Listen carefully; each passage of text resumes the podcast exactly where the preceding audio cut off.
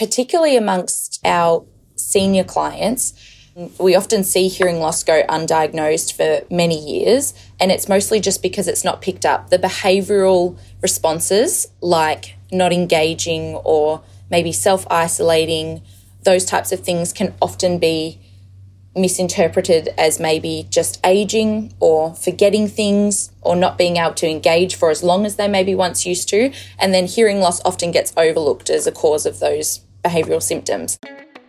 Silver Adventures is a content and technology company dedicated to improving the lives of older adults through immersive virtual reality experiences. And this podcast is our opportunity to hear from industry experts, thought leaders, and passionate individuals to share with you their knowledge, expertise, and experiences. Welcome to the Aged Care Enrichment Podcast.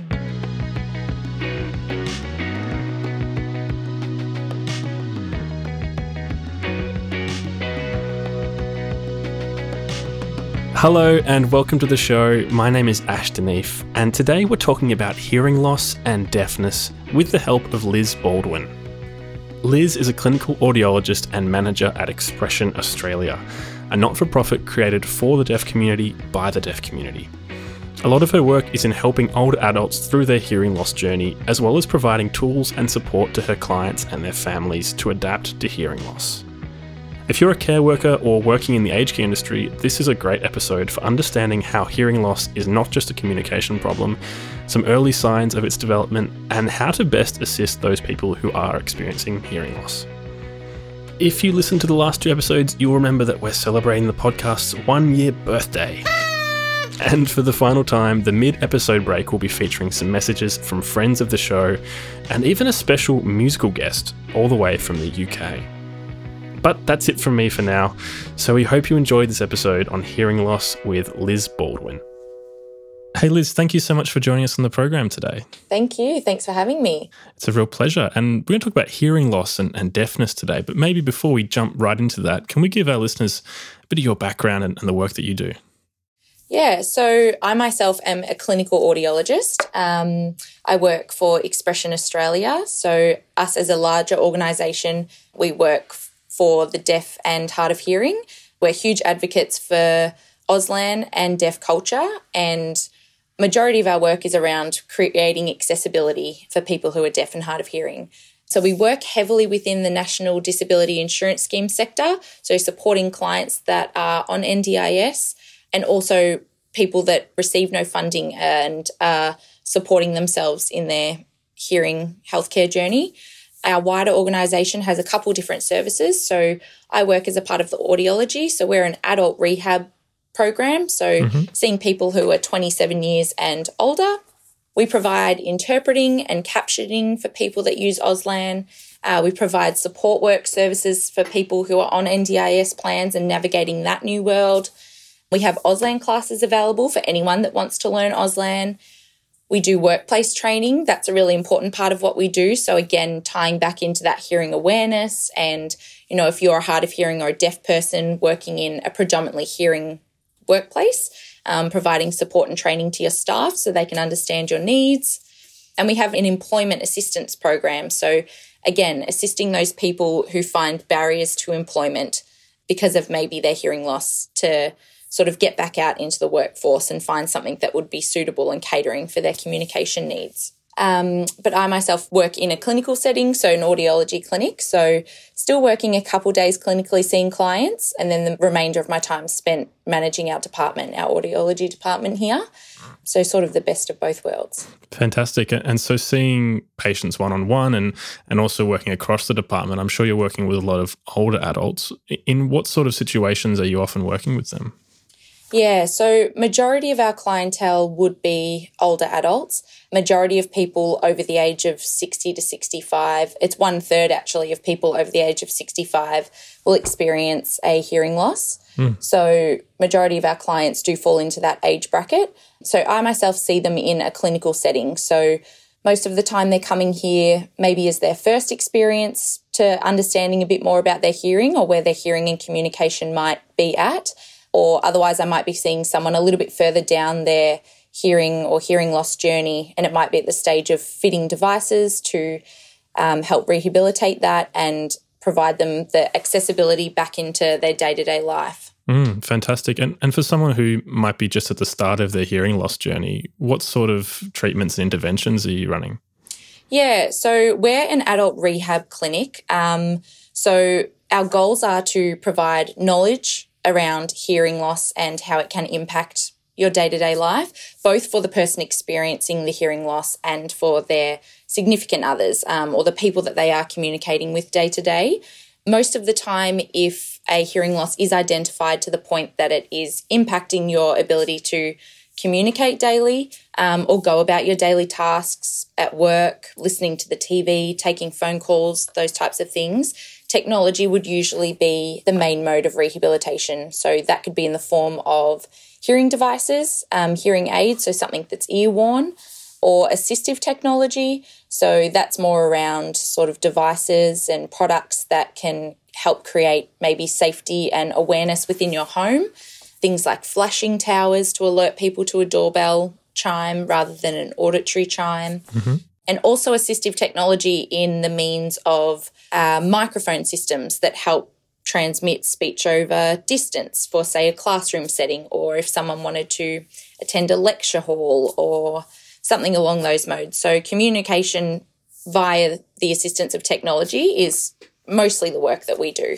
Mm, fantastic. And, and communication, I can see being one of the big factors or elements of human life that's going to be at risk with hearing loss. Mm. What other things are affected by the loss of hearing? Yeah, so particularly amongst um, our senior clients, we often see thing we often see hearing loss go undiagnosed for many years and it's mostly just because it's not picked up the behavioral responses like not engaging or maybe self-isolating those types of things can often be misinterpreted as maybe just aging or forgetting things mm. or not being able to engage for as long as they maybe once used to and then hearing loss often gets ov- overlooked as a cause of those behavioral symptoms so it can often take up to seven years for someone to come in once a hearing loss has probably actually started to set in wow. or to take action on that hearing loss. And those behavioural symptoms may have been there for around that amount of time, but it's just hearing loss isn't the common link that people think of between those two factors. So by the time someone comes and sees me, we often hear that it is sort of social interaction is what they're starting to miss out on. They'll say things like, I'm not enjoying socially interacting as much. It's a lot of effort. Then we often hear that this results in social is- isolation, or they tend to just withdraw or not engage as often as they used to. Often withdrawing from things they once loved if they, you know, attend a lecture or a theatre um, or music concerts and things like that weekly or monthly. Um, they're often withdrawing from things like that also. You can see it in other behavioral ways. It can come down to things like being quite irritable or, you know, sometimes getting quite upset or depressed just because, you know, we're humans. We need that connection and that communication. And that's what's become so difficult for these people, particularly people that are gradually use, losing their hearing over those aging years. We often find that it's mostly sort of a behavioral response due to the hearing loss.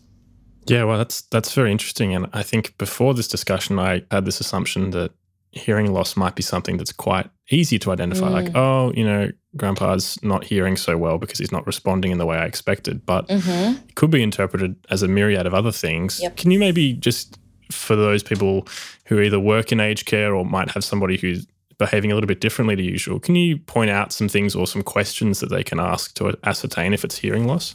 Yeah, that's a really good point. So, I, I, for many years, did home visits or visiting people within residential care, and it often is something that is overlooked. It's just the lack of education and sort of awareness that is currently delivered to aged care facilities or res- residential homes. But I would often attend and meet with a hard of hearing person for the first time, and it might have been the first time that anyone had actually sat and asked, you know, is this what you're experiencing? Can you actually hear the TV? Do you find yourself maybe just agreeing for the sake of agreeing? And you'll often see in the person that it's their first time realizing that that is what they're doing. Because hearing loss can be so gradual and over time, I think we often just adjust our behavior. We just think, oh, I think everyone finds it a bit hard to hear at the dining table. It's noisy, it's an echoey environment. And so you just sort of start to compensate for things. And yet, not is until someone actually starts asking you maybe why you're doing those things that it is almost like a light bulb moment. So, whenever I talk to staff within those residential homes, it is just about taking the time, sitting with the person and asking them, Did you not come out to the dining room table today because you're uncomfortable out there? Or, you know, is it about are you able to communicate? Is it a comfortable environment for you to communicate in? Is there any way that we could make it more comfortable for you? You know, sometimes the smallest things like offering to move them to a table that has a wall beside them or that they can sit near the window um, or somewhere that's a little bit well lit so that they can see visual cues or a bit more lip reading or just simple things like turning the television or the radio off that's in the background to make speech a little bit more audible. So I think just identifying why they withdrew, because that's often the first sign. You'll see them not attend a group, don't come to morning tea, don't come to lunch. So asking those questions, I suppose. And then, yeah, offering a solution or if they haven't seen an audiologist since they've been in care, it's well worthwhile um, sometimes it could be down to the smallest things of ears are blocked, wax buildup, mm. and honestly, that can it can make a world of change just seeing an audiologist and getting those things identified. Yeah, absolutely, and, and I think you know those conversations can be kind of tricky to have, I imagine. You know, mm. I'm sure everybody's had that situation where you meet someone new and they go, How are you? And you say, Yes. Mm. And you don't really, you do the awkward thing and, and getting called out on that is quite hard. So to have somebody ask, Are you really following here? That's right. Could be quite a difficult conversation, right? Yeah, that's right. I agree. But yeah, I think a lot of the time I see once a client gets into my room, they're just so thankful that someone has almost confirmed that it is hearing loss, mm. that it's not them just, you know, drifting off and not being able to stay focused. Um, we know all these things. We know that hearing loss creates a much more demanding cognitive load for the person.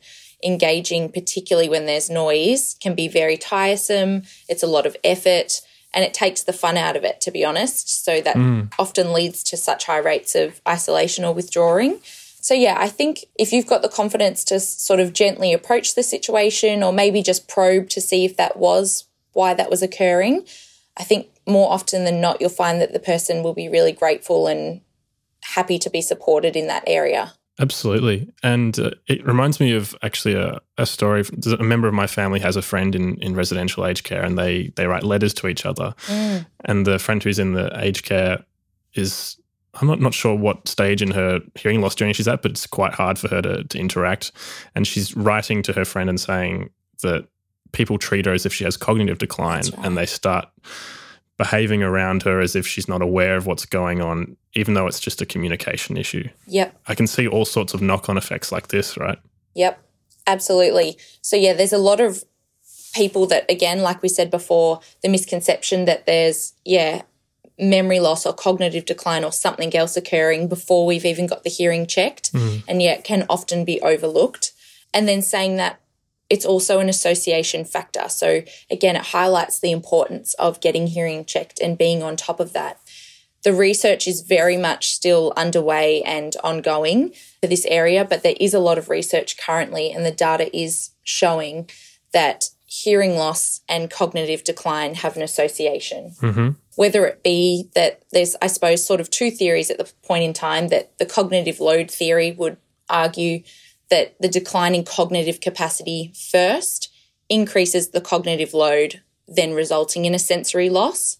Mm-hmm. And then the other way around, the sensory deprivation hypothesis, it would propose that the hearing loss leads to permanent deterioration of cognitive functions just because of the extra load and the resources required to engage and communicate.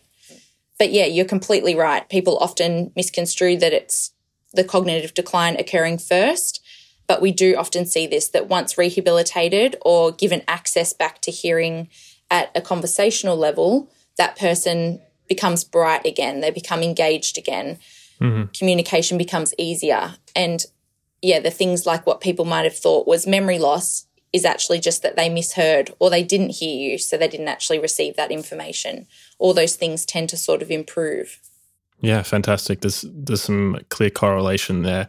Mm. Whether one causes the other, we're not sure yet, but they go hand in hand, right? That's right. That's right. Changing tack a little bit here, I, I can see that for older adults who are hard of hearing, there might be two different experiences between those who've experienced hearing loss their entire life or deafness and those who develop symptoms later in life. What are the experiences? How, how do they differ, those two experiences?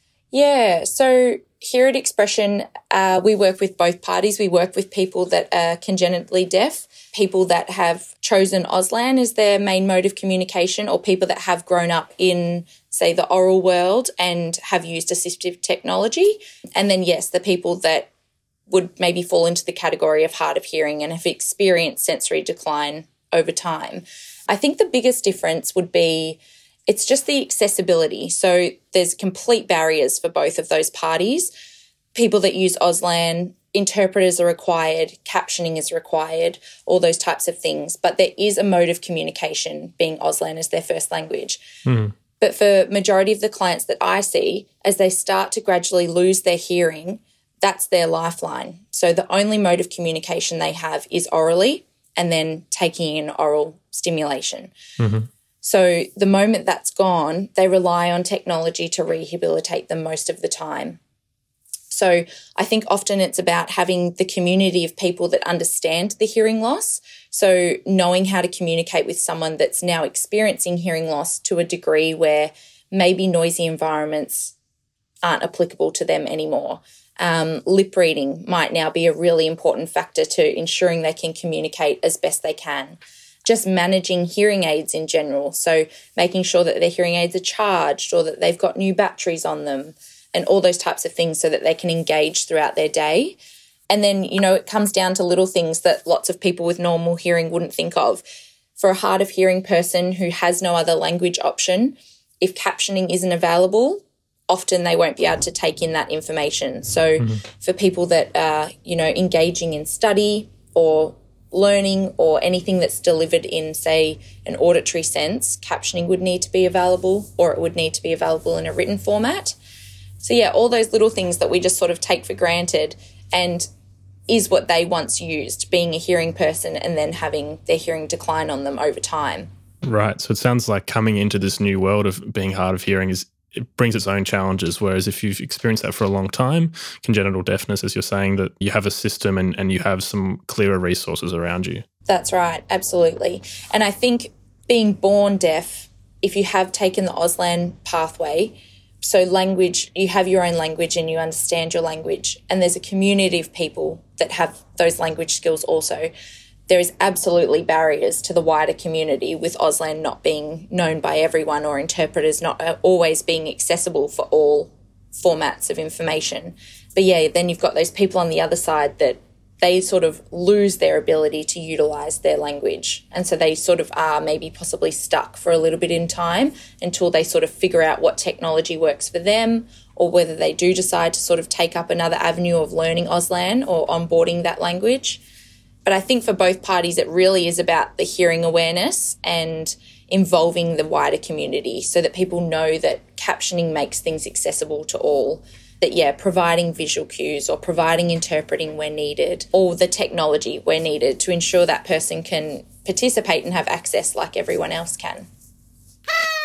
Hi guys, Karen Etkin here. I'm the creator of the gerontechnologist.com, which is a media platform that covers the global age tech ecosystem. This is Kelly Stramberg, principal with LE3 Solutions, and we do strategic advising and consulting for everything resident engagement. Hi team, David Scott here. Uh, Associate Professor at the Institute for Physical Activity and Nutrition at Deakin University. This is Michelle Olson, founder of Evergreen Minds, an organization that believes people are meant to regularly experience fresh air and nature, and this innate connection shouldn't end because we grow older or develop cognitive changes. Cheers to your one year anniversary, Silver Adventures, and all the important work you're doing in aged care. Congrats on your one year anniversary. I wish you many, many more. I'd like to say congrats to all at the Aged Care Enrichment Podcast on your one year anniversary and uh, keep up the great work. Happy anniversary, guys, and I look forward to much more coming from you all in the years to come.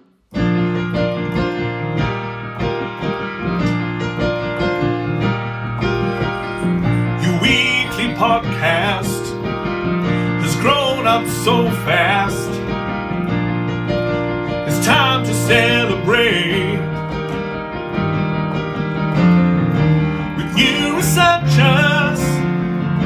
adventure experts. Their ages lead.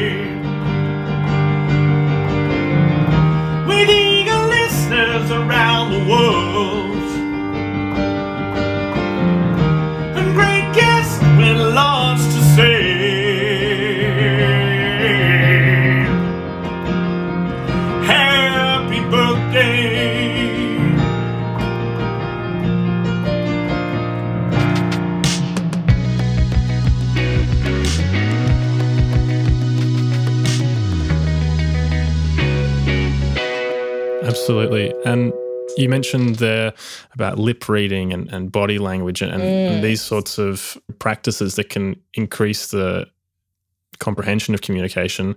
What are some other areas in which care workers can really tailor their service and, and what they're doing to, to people who are hard of hearing? Yeah, so you're right. Lip reading is a huge part of people's ability to communicate when they're hard of hearing. It provides the visual cues provide the emotion and the intonation and all those sorts of things than what to what we would usually take in in an auditory sense. But again, I just think it becomes more around awareness and knowing what that person needs to get through their day. So if we talk about in a residential or an aged care setting, ensuring that you understand how they use their products or their technology and that they do need them every day. Ensuring that you maybe know a little bit of troubleshooting, how to clean the device or how to make sure it's on or off, or how to change a battery or how to charge the product, all those things. Because it might sound like a simple task, but for someone to wake up in the morning and their products not be ready to go, um, you know, they're pretty much off the air for that day. They're not going to have a positive day. They're not going to be able to communicate as well as they usually would be able to. So, yeah, I think just that awareness of being able to know that person's routine, assist them where needed, and to be able to provide that support if it is needed. And that's a huge part of what we do here at Expression. We often say to our clients, you know, bring along your significant other. We'd love to meet the family members. Who do you live with? Um, all those types of things. Because the more people that can take on the sort of knowledge of what we do here, how we set up this technology for this type of scenario, how we can use the microphone system if, you know, if I take mum or dad to the theatre on the weekend. It just takes the pressure off the hard of hearing person hmm. and, you know, releases that feeling of them feeling like they're a burden, that there's a little bit to set up or I've got to sit over here because that will help me hear a little bit better. If everyone sort of understands that person's communication needs, I just think it makes it a much more positive experience for both parties. Absolutely. And it's not that different from everybody's got their own kind of needs in certain situations. Yeah. I know I get very easily overwhelmed in loud environments. If I'm in the middle of the city or something, I often wear earplugs because that's Yep. quite a kind of overwhelming thing for me. So to have the family come in and talk with the audiologist and it might just normalize and go, okay, we're just going to do this thing now. It doesn't have to be a big deal. Yeah, absolutely. Just takes the pressure off. And to ask potentially a silly question, Mm. I think when people uh, talk to someone who's hard of hearing, they often raise their voice and they speak slower. Is that Yeah. of any value? No, not always. So, most of the time, it's just about clear speech. So, raising your voice is not always helpful. Majority of the time, for people who are hard of hearing, the louder things get, the more distorted it can be. Hmm. So, there's usually a nice sweet spot that keeps speech to become nice and clear and audible. It more is about sort of just taking the time to face the person. So, always looking at someone when you're communicating with them mm-hmm. and if they ask you again, usually just slowing down, not usually making anything louder than it was previously.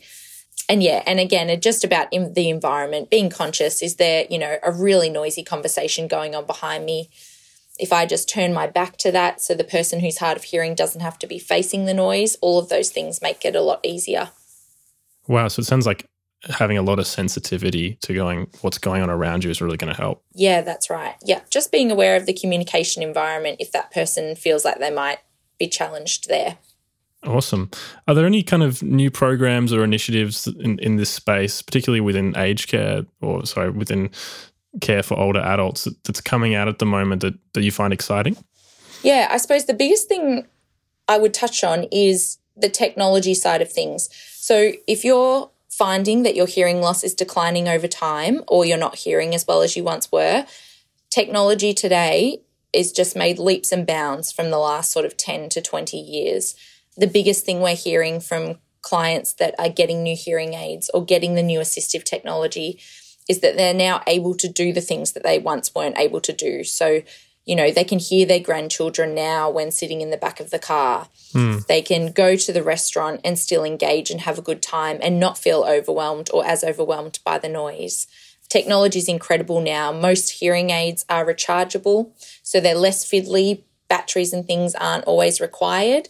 They're Bluetooth enabled, so we're seeing more and more people be able to stream their phone calls through their devices. They can connect to their computers, their laptops. Wow. Uh, they can connect to other streaming services that would stream their television into their hearing aids. So it's just created this huge amount of accessibility for almost all communication sources. Yeah, so the technology is made huge difference. But with the Bluetooth devices, like if you had a Bluetooth enabled TV, is the sound still coming out of the device or is it just going straight to the hearing aid? Yep, so it would do both. So it would be able to come just out of your normal TV speakers. So, you know, any other hearing person in the room would just be listening to the television like normal. And then the hard of hearing person would be receiving it through their hearing aids, just like if you were wearing Bluetooth enabled headphones. Wow, that's fantastic. And I can see that maybe there are, like you're talking about microphones. Would this be similar technology that you can Bluetooth between if I was wearing a microphone to someone else's hearing aid? Yeah, that's correct. So there's technology that's designed for distance or designed for noise. So even though, you know, te- hearing aid technology has made leaps and bounds, we know that really noisy restaurants and environments are still going to be very challenging. Like you said, they're challenging for hearing people. So there is another sort of realm of technology that's designed for those scenarios. So they can stream speech over many, many meters Mm-hmm. and using the Bluetooth feature also. Um, and similar scenario, if we were at a dinner party, there's a microphone system and they're all nice and discreet that you could pop in the middle of the table and it would only be sort of working at a one meter radius and it would be picking up all those voices and sort of filtering out the noise and sending that speech directly to the hearing aid wearer. Wow, that's amazing. That must have come a long way in the last, as you said, 10 years. Yeah, it has. So we're seeing, you know, people that have been long-term hearing aid wearers who are upgrading their hearing aids within the last sort of yeah, 10 to 5 years. The benefits uh, and the access for them is just been life-changing. Do you, is there any kind of technological advancements in the detection of hearing loss? You know, being able to assess where somebody's at? Yeah, so um, well, I suppose you know a couple of years ago, or probably about ten years ago now, the newborn hearing screening became compulsory in Australia. So all newborns are screened at birth, and I suppose in the means of diagnostic testing, it's forever evolving. So diagnostic testing for hearing is extremely thorough, very accurate, and it's always ongoing. So you know when someone onboards into their hearing journey, they would usually engage in a full hearing assessment at least every two years. Um, so, similar to your eye test or something like that, it's always an ongoing process and ensuring that we're keeping up with the hearing loss um, and making sure we know if anything's changing over time. And does that, um, this might get a little technical here, but when you're assessing somebody's hearing, are you assessing for different frequencies that are better responded to? Yeah, that's right. Yep. So we test the whole frequency spectrum specifically designed for speech, and that works at a decibel range. So we'll test each frequency at a range of decibels, and when we get the most recurrent response from the client, that sort of becomes their hearing threshold of where they can detect that frequency at that decibel range. Right. And then if you're having an assistive device, can that be tailored to the specific frequency needs of an individual? Yep, correct. So once we've identified the hearing, that's populated into a data sheet called an audiogram. Mm-hmm. And then when we go into a device fitting, the audiogram is specifically tailored to that device. And then your audiologist will work within the software to make adjustments, big adjustments, minor adjustments to clarity, to pitch, to balance, all those types of things to make sure that you're comfortable. Because um, it's definitely not a one size fits all. You could see two people get the same device or the same assistive technology and maybe have a similar looking hearing loss from an audiogram point of view. But there's so many factors. You know, person A may have had their hearing loss for only a year or 2 mm-hmm. and then person B might have had a progressive hearing loss that's been declining over the last 10 years. Um, and those two scenarios might look very different for what sounds comfortable to that person's ears, what speech sounds then sound like, how they can tolerate the volume of sound, all those sorts of things come into play. Well, that's a great way to outline that people experience hearing loss very differently, right? And they're all going to require different services and, and different methods of communication. Yep, absolutely. Yep. Is it the case, like if somebody is not hearing the lower end of the frequency spectrum super well, that male voices would be harder to understand or or hear than female voices? Is that possible? Yep, that's right. Yep, that's often what we hear. So you know, when we see someone for the first time, we'll take their case history and we'll sort of get an idea of how they're fe- feeling in their day to day life. And it often is things like that. It's like, oh, it's just softly spoken people I can't hear. Or it tends to just be my grandsons who have a higher pitched voice or a lower pitched voice. So wherever your hearing loss is occurring, it will very much determine which sounds become maybe sharper or clearer or maybe a little bit warmer and a little bit muddier sounding to you. Hmm. And so then we would work with the technology to then cater for where those gaps are. Yeah, that can explain why, you know, I'm sure that people have been frustrated like, why can't grandma hear me, but mm. she can hear mm. my brother? Or, mm-hmm. yep, absolutely. That's that selective hearing, isn't it? exactly. Hey, Liz, this is this has been great. We've covered heaps and we've really powered through a lot of different topics here. Liz, thanks so much for your time today. Awesome. Thanks very much, Ash. Well, we hope you enjoyed this episode of the Aged Care Enrichment Podcast, brought to you by SilVR Adventures. Don't forget to subscribe to the podcast on Apple Podcasts, Spotify, or wherever you're listening. And if you're enjoying it, please leave us a review. We'd really appreciate it. If you're interested in finding out how immersive virtual reality experiences can enrich the lives of older adults, visit the SilVR Adventures website today at www.silver, that's S I L V R, adventures.com.au. See you next week.